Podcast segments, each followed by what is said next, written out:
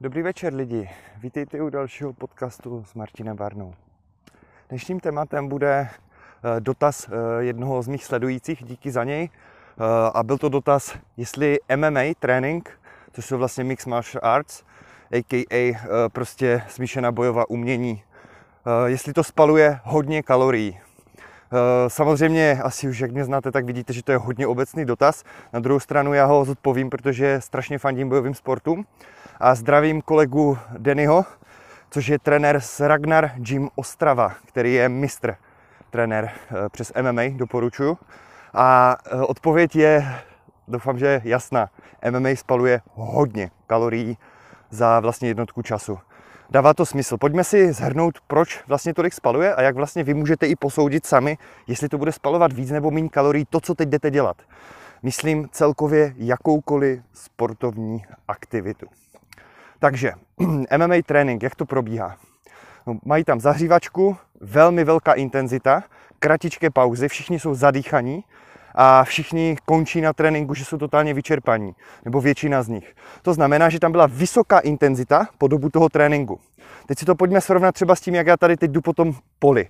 Vemte si, že já jdu velmi pomalu, ta intenzita je dost nízká a když tady půjdu půl hodiny a v, stejně tak bych půl hodiny trénoval třeba to MMA, tak pokud se nebudu flákat, zvlášť pokud budu u Dennyho v gymu Ragnaru, tak si myslím, jako, že spalím mnohem více kalorií, nebo ne, myslím si, je to jisté, že spalím mnohem víc kalorií, protože udělám více práce za stejný čas. Pro vás zjednodušeně, když se hodně zadýcháte, tak je to pro vás velká výzva. Je to výzva pro kardiovaskulární systém. Pokud vás hodně třeba bolí svaly, pálí svaly, tak je to znamení, že prostě pro ty svaly, že se musí někam posouvat. Zjednodušeně řečeno, prosím vás lidi, mi je samozřejmě jasné, že to takhle fyziologicky doslova nefunguje, ale chci to jenom vysvětlit spíše začátečníkům. Takže snažte se vždycky zadýchat. Něco jako když jste měli to video o tom běhu a jestli máte řešit tepovou frekvenci během běhu. Proč byste řešili tepovou frekvenci? Prostě když už si jdete zaběhat dvakrát nebo třikrát týdně na pár minut, tak jeďte, co zvládnete rychleji tak zlepšíte fyzičku a spalíte mnohem více kalorií za tu danou jednotku času. Takže si budete běhat 20 minut, tak spalíte více za 20 minut. Když budete běhat hodinu, spalíte více za hodinu. A tohle je ta pointa. Jdete přece spalovat, zlepšit fyzičku a výkonnost. To samé tedy ten MMA trénink, ano. Ať už je to box trénink, nebo karate trénink, nebo cokoliv, kde fakt makáte, tak to bude super. To samé v tom fitku, vemte si, to je to samé. Jestli přijdete do fitka, zvednete čtyřikrát činko, budete stát u baru a bavit se tam hodinu, tak taky moc nespalíte, i když jste ve fitku. To jde prostě jasně znát i u klientů, to jde jasně znát, kdo maká kdo nemaká v tom fitku. Nemyslete si, jo? A o co jde je teda, že snažíte se vždycky tomu dát, kolik zvládnete, intenzita, co zvládnete, pokud to zregenerujete. Ve většině případů ten problém s tou regenerací moc není. Prostě potřebujete přidat bílkoviny, zkvalitnit spánek a spíše cvičit víc, většina z běžné populace a zvýšit více fyzičku, více zhubnout. Jo? Pokud se tady budeme bavit o regeneraci, tak to se týká většinou lidí, kteří sportují fakt hodně pravidelně a hodně intenzivně, což většina z vás sledujících pravděpodobně nebude. Jo? Takže MMA trénink spaluje hodně kalorií, moc to doporučuji a co je na tom super, že to mají přesah nějaké sebeobrany nebo něčeho, co můžete prakticky využít, protože je fajn být schopni chránit nejenom sebe, ale hlavně svoji rodinu a svoje blízké. Pokud máte nějaké další dotazy, tak se ozvěte. A ještě jedna věc mě napadla.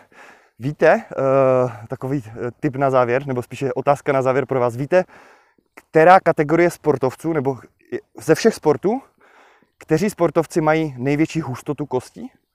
To znamená třeba, když vás nedej bože srazí auto, že máte větší šance, že budete mít méně zlomenin, například. Jsou to MMA zápasníci. Hm, dává to smysl, že? Protože pořád uh, vlastně čelí ty jejich kosti a ta jejich kostra nějakým nárazům a postupně se musí zesilovat a tam ta hustota bude jiná. Potom někde později byli powerliftři, to jsou ti borci, co zvedají ty extrémně těžké váhy. To zase dává smysl, že ty kosti musí být velmi tvrdé, už jenom proto, aby dokázali tu váhu zvednout a nepolámali se. A no potom tam byli někde kulturisti a další sporty. Takže další výhoda MMA, lidi, pokud tomu fandíte, tak do toho určitě. A nezapomeňte, můžete dělat cokoliv vás baví. Můžete běhat, dělat MMA a i chodit do fitka. Nemusíte dělat jenom fitness, nebo jenom běhání, nebo jenom MMA. Nezapomeňte, sport je radost, pohyb je radost a je to super pro zdraví a pro hlavu. Že pojďme k tomu tak přistupovat a nejenom k nějaké povinnosti, kterou musíte dneska splnit. Pěkný večer. Be effective.